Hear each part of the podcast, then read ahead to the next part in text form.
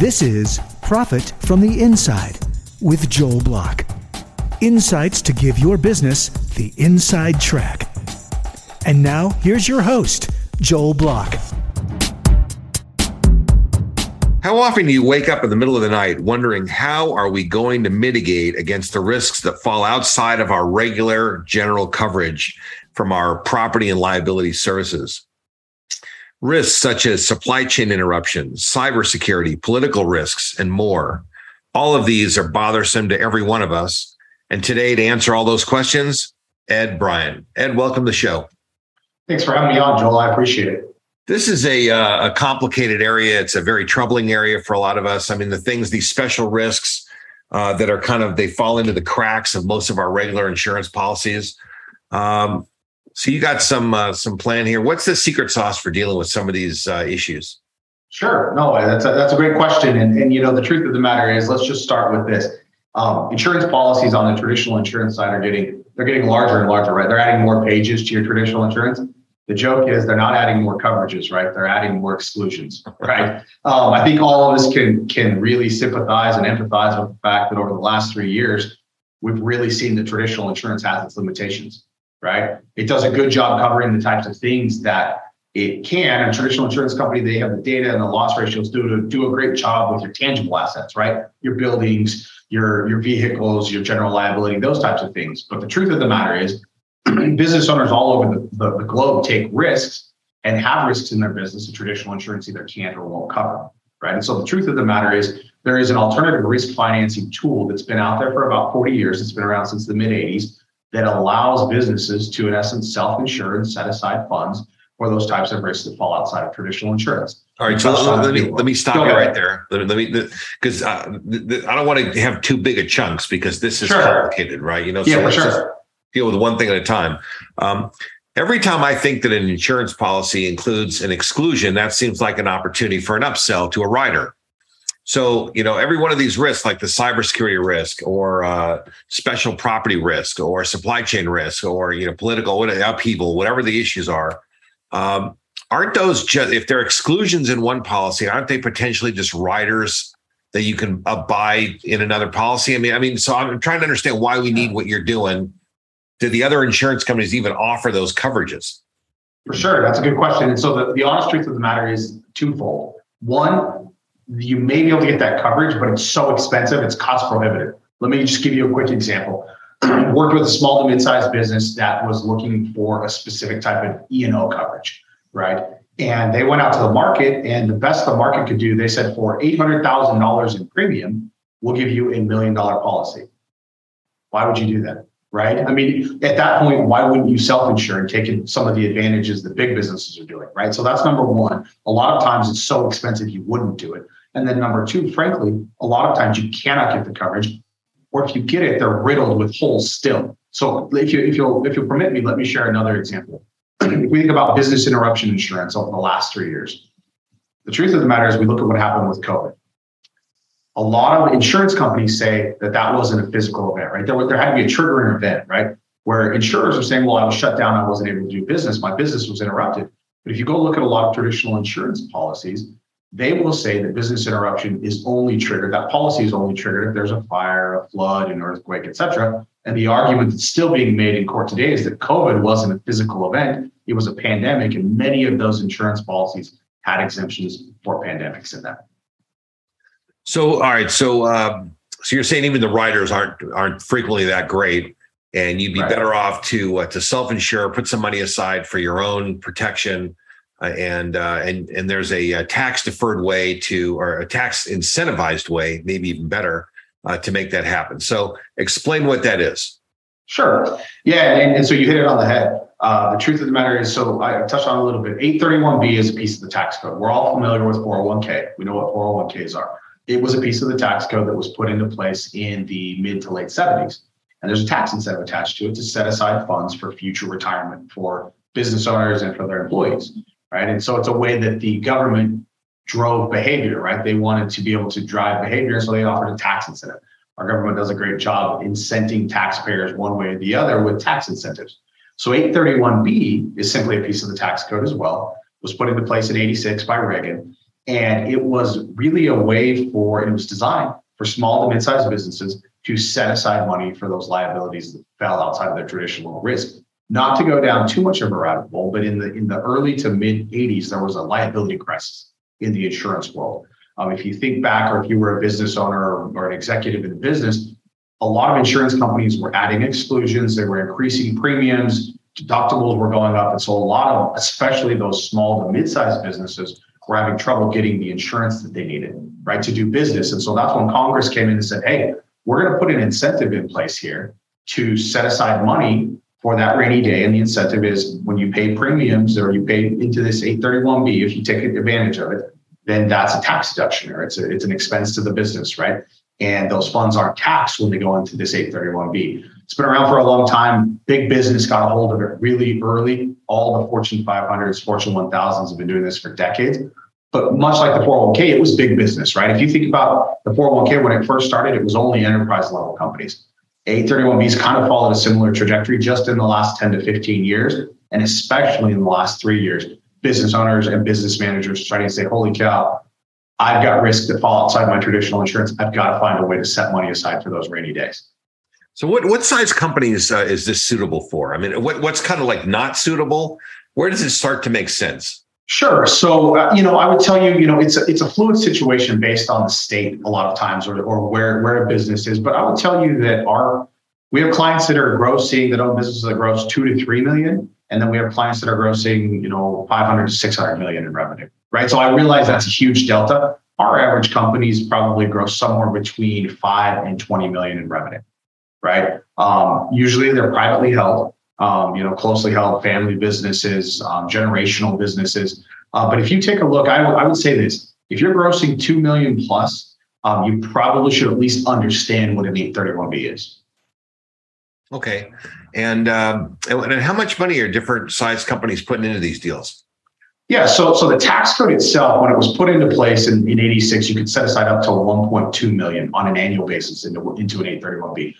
2015, the PATH Act, it changed that. Um, they put an inflation rider in there. They moved it to 2.2. As we stand in today, the lovely word inflation, right, that we're all talking about nonstop, um, you're able to set aside about 2.4 million on an annual basis into an 831B. Now we have an internal control mechanism. We're very conservative when we when we do these things, when we set these things up. Um, we usually like to say no more than 10% of gross revenue on an annual basis could go into an 831B. Okay, so let's let's talk about what the mechanics of this is because I've I've heard of, I've heard of the uh, these these self insurance deals and and sizable substantial companies are doing this. So I know this is a real deal. I mean, I know this is not uh, you know some kind of a, a scam of some. I, I, recognize that this is a real thing, and I, I am familiar with the uh, with part of the, of the tax code that deals with insurance companies, which is the 800 series. So that's kind of where we are. That's what we're dealing with. What um, as far as the uh, these things, a lot of them are being done like offshore. So uh, the question that I have is if if this is a domestic tax law and it, it encourages companies to mitigate their own risks so that they're not fully dependent on insurance companies, why are these things being done offshore or or or in outside of the uh, jurisdiction of the United States? Sure. Yeah, so so originally when these things started, the reason why a lot of these things found a home offshore, specifically in the Caribbean, right, Jamaica, Bermuda, um, the Caymans, et cetera. And there's still a very, very big industry there, right? With these, and the big reason was there were some favorable tax treatments for moving those funds offshore. And at the same time, if you were procuring insurance that you couldn't get on the open market, a lot of times those business owners said, Hey, I don't want the state department of insurance to regulate my insurance purchasing for, for risks that I can't get in my state regardless, right? So they decided to go offshore, send those funds overseas and be able to procure insurances that they couldn't get in their states. And they said, we don't want the state insurance departments to regulate that. And so that's really initially why it went that way. Um, as the industry has matured, um, you'll see big business, the Fortune 500s, they still all go offshore. Uh, but there are some challenges, especially in that small to middle market space with redomesticating funds, filing additional uh, disclosures with the IRS, right? And then um, some of the requirements of those entities or those those those uh, those countries um, that say, hey, you know, you're going to have to leave 20% of your premiums here at, at, at, any one time. And so it ties up cash, right? So there's a benefit because it's a cost, it's a cost benefit. The costs are lower than doing it domestically, and there are other benefits, but at the same time, it comes with its own set of, of complications for sure. All right. So just thinking about the mechanics of this. So a, a company is going to set up a separate entity. They're going to put it in a, uh, you know, in whatever t- place you tell them to put it. Uh, and my understanding is you guys don't use the offshore. You have a different mechanism, right. which we can get to in a minute. But they set up set up an entity and they fund it. So basically, let's say they're putting in a million dollars a year into this thing, and over a handful of years, they got five or ten million dollars in a bank account in case of an emergency, of a cybersecurity risk, or some kind of blowout of some kind. Uh, does that money just sit there waiting for them to access for an emergency, or what happens to the dollars that are sitting there? Yeah, good question. So, so wow. So think about it in the principles of insurance, right? So, so these policies are one-year policies, right? So when let's say you put a million a year in, right? So that million dollars goes in. It goes into an account in the name of that 831B, right? Um, the business owner or the, whoever the business owner designates as the signer on the account. Those funds can be managed, right? So they can be put to work. Think what a traditional insurance company would do.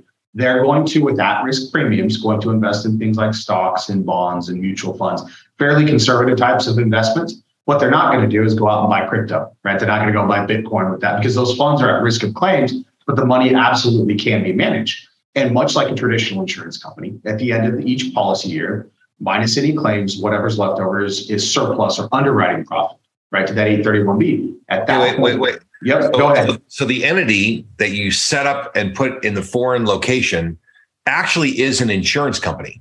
Absolutely. You actually create an insurance company and my guess is that's what your company does is you do the whole mechanism of setting up this little insurance company that a company actually owns and and then it funds. So those dollars are always sitting there for the company to be able to access.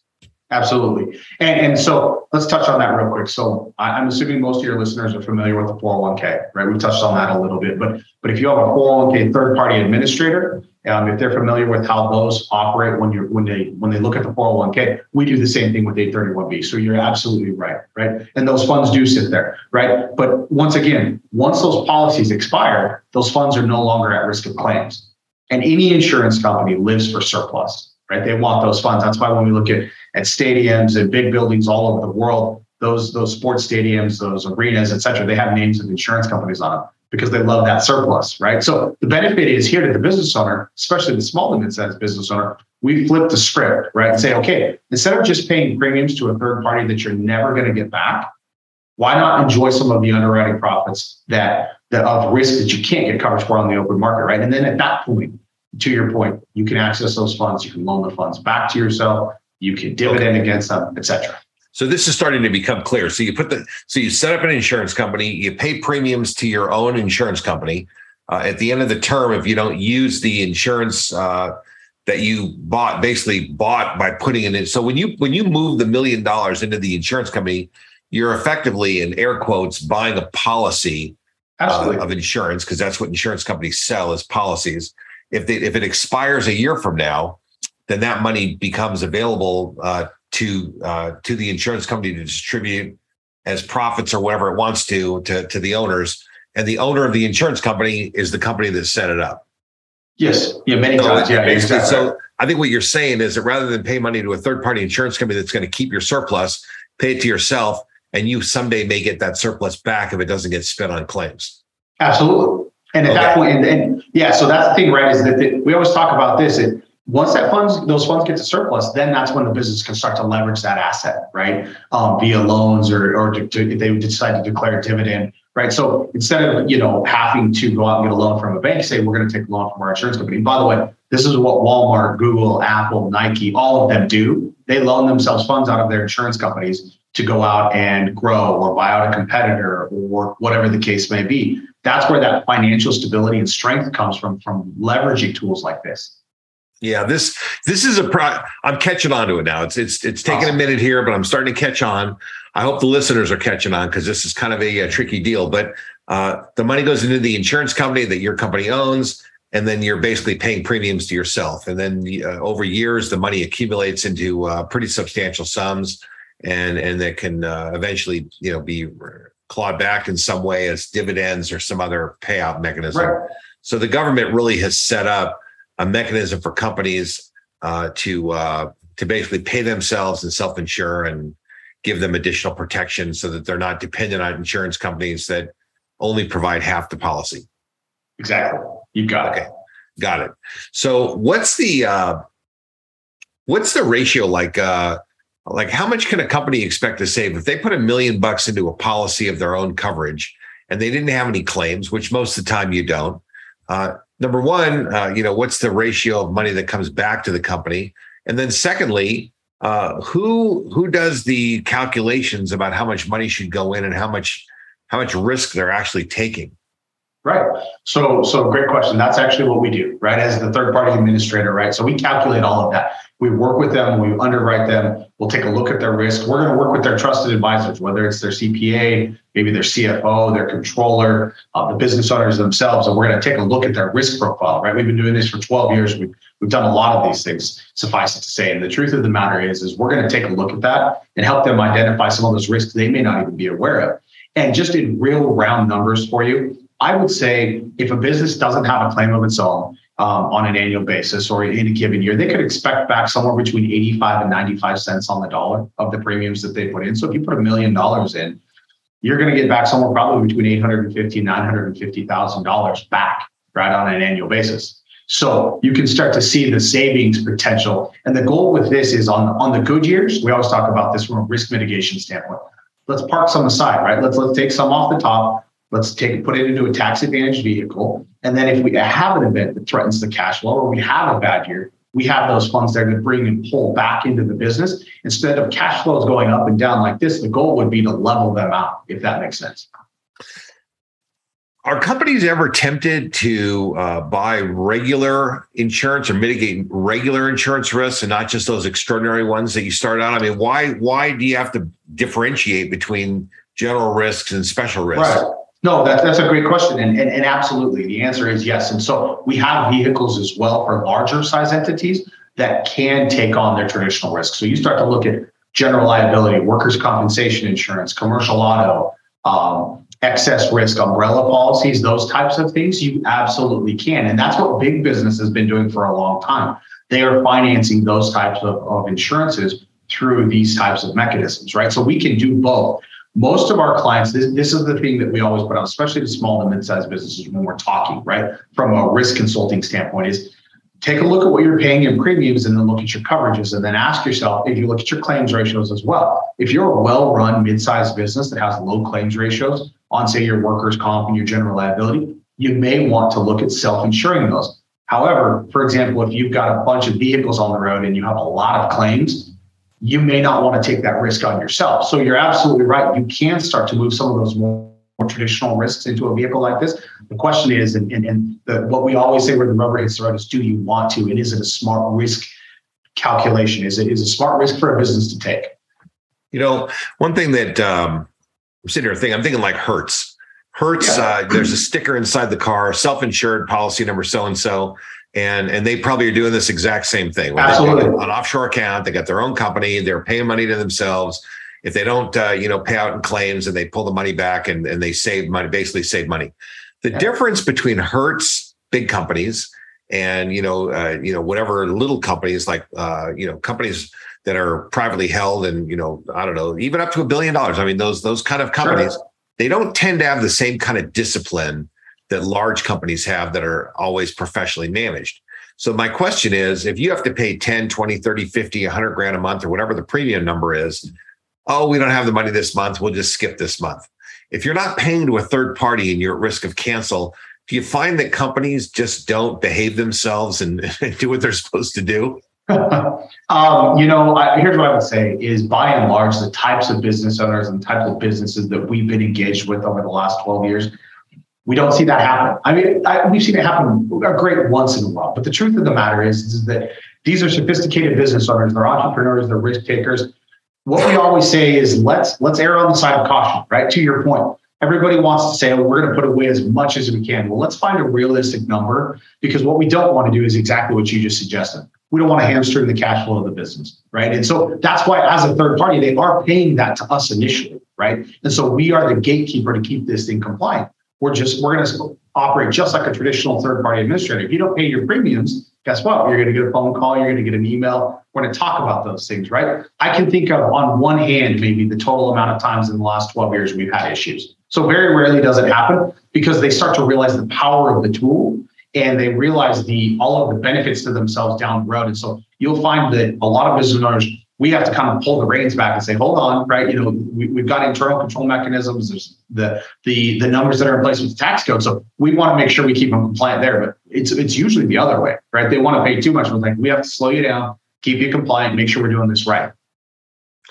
So we started out by talking about these extraordinary risks. And I imagine that we talked about extraordinary risks because that's what keeps the premiums, the, the amount that gets transferred to the insurance company, as low as possible. Uh, and as we start getting into more general risks, the numbers start getting bigger.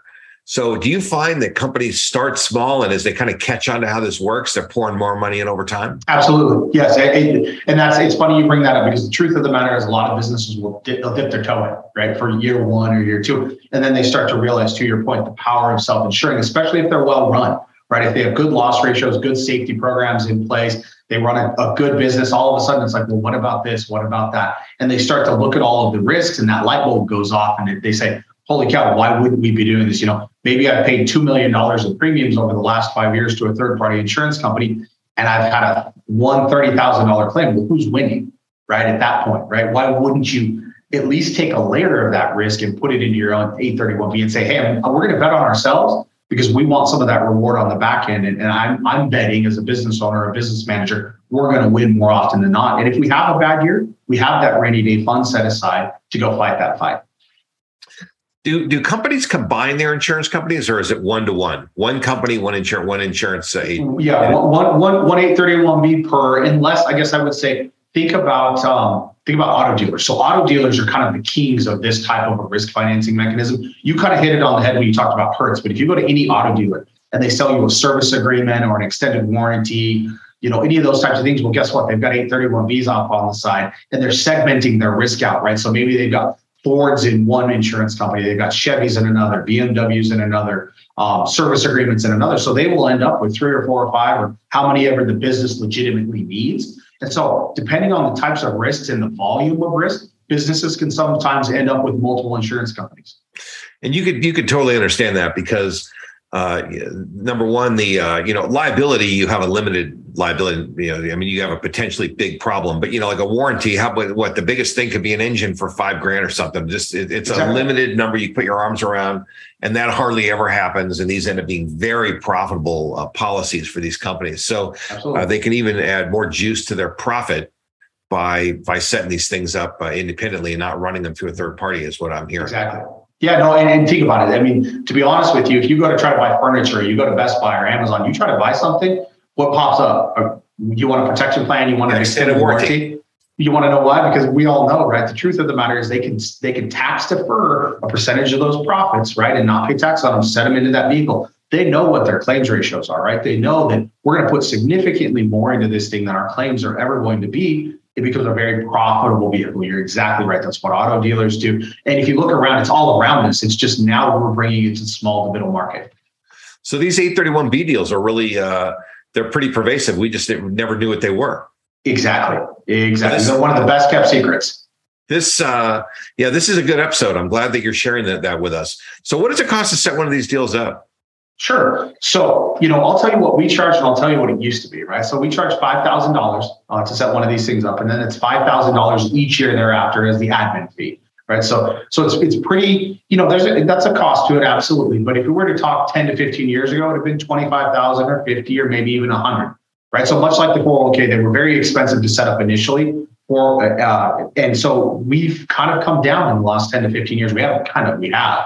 And so that's the fee. And then depending on premiums, you know, we'll retain a percentage of the premium anywhere between three to 10% based on premium volumes. And so, you know, there's a cost associated with it. Um, but it's one of those things where, like I said, 10 to 15 years ago, it would have been significantly more expensive to do it. And that's why small to mid-sized businesses really haven't looked at this. You know, if you weren't grossing 50 million, 100 million, 10 to 15 years ago, if we sat down in the room and I said, hey, it's going to cost a quarter million dollars to set up, you might have thought I was crazy, right? So much like the 401k has come down in cost, 831B costs have come down as well.